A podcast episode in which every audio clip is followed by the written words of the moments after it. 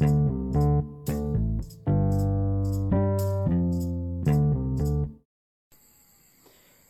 ดีครับ วันนี้มาฟังพอดแคสต์ของตั้งที่ราชเจดีนะครับ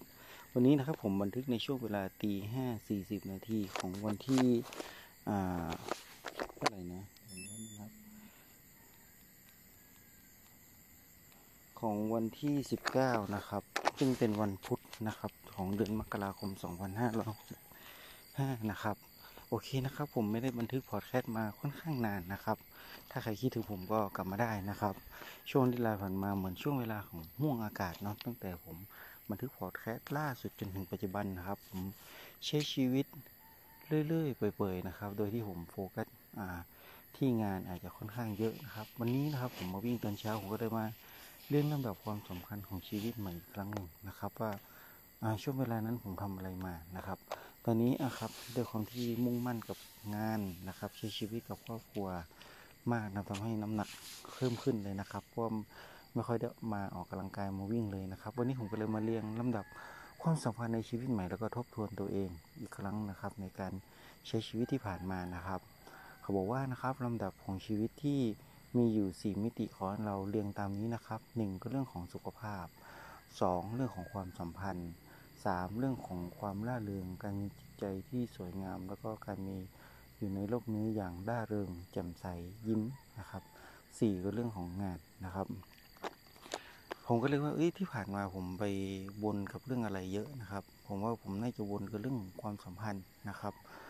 กับครอบครัวใช้ชีวิตกับครอบครัวมากจนลืมเรื่องของเรื่องแรกเรื่องของสุขภาพนะครับ แล้วก็ สมมติว่าผมจะอยู่กับครอบครัวเรื่องที่สองนะครับแล้วเรื่องของร่าเริงแล้วก็เรื่องงานนะครับผมว่าน่าจะเป็นเรื่องของความเรื่องงานผมน่าจะเป็นเรื่องงานอันดับหนึ่งด้วยซ้ำนะครับ หลังจากนั้นเรื่องของความสัมพันธ์แล้วก็ความร่าเริงงานร่าเริงแล้วก็ความสัมพันธ์เหมือนมันจะย้อนกลับเลยเนาะแล้ววันนี้เรื่องของสุขภาพกลับมานะครับ ผมว่าโอ้ยถ้าใช้ชีวิตแบบนี้ผมว่าชีวิตมันมันมันไม่ดีแน่นอนนะครับเพราะผมเรียง priority เหมือนกลับด้านกันเลยเนาะ ไปมองที่ของเรื่องงานก่อน เรื่องของความร่าเริงของตัวเองก่อน แล้วไปมองความสัมพันธ์ แล้วสุดท้ายก็เนี่ยครับกำลังมามองที่ของเรื่องสุขภาพนะครับ วันนี้ก็ต้องมาทบทวนตัวเองนะครับคงเราทุกคนไม่มีอะไรที่สายนะครับ การที่เราอยู่กับปัจจุบันแล้วเราคิดได้แล้วเริ่มหวนคืน แล้วก็กลับมาใช้ชีวิตอีกครั้งหนึ่งนะครับ จะทำให้เราาสามารถเดินต่อไปได้นะครับ โดยที่ไม่ไม่ไม่เป็นอะไรนะครับ มันก็เหมือนแก้วนะแก้วว่าชีวิตของเรามัน